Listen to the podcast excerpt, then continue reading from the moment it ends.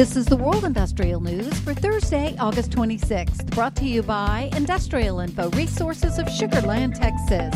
This newscast is sponsored by Sung Il Sim, producer of shop fabricated piping spool and induction bend with accumulated technical know how for the last few decades. They've also produced and supplied nuclear, thermal, and on and offshore plants with high quality piping. After more than six months of high pressure jousting among some of Canada's biggest energy players, Brookfield Infrastructure Partners announced last week it had won enough shareholder support to take over Inter Pipeline Limited, which is Canada's fourth largest pipeline company. Inter Pipeline's existing mainstream fleet is especially appealing to industry developers who are finding it difficult to get big name projects, such as TC Energy Corporation's recent recently nixed Keystone XL off the drawing board.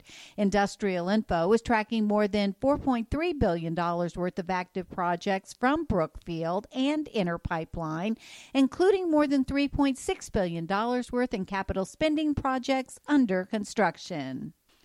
Home to the capital of the U.S. auto industry, Detroit, the automotive sector takes a front seat in Michigan's $11.9 billion in industrial projects under construction. While Industrial Info is tracking about $4 billion worth of automotive projects underway in the state, this is followed closely by the power generation sector with $3.76 billion.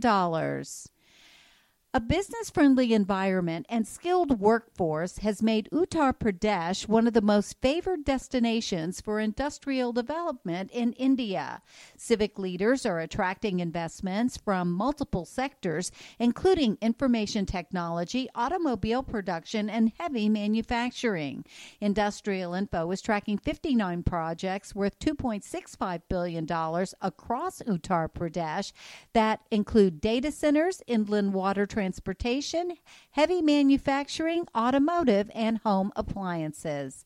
And in July, China's output of natural gas reached 15.8 billion cubic meters an increase of 9.8% year over year, or a jump of 15.1% over the same period in 2019.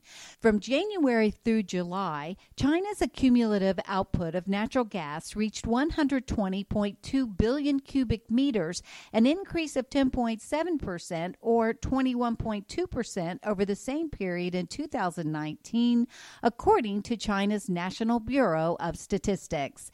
For details on these and other other breaking news, read the full stories at www.industrialinfo.com. I'm Peggy Tuck, reporting for Industrial Info News.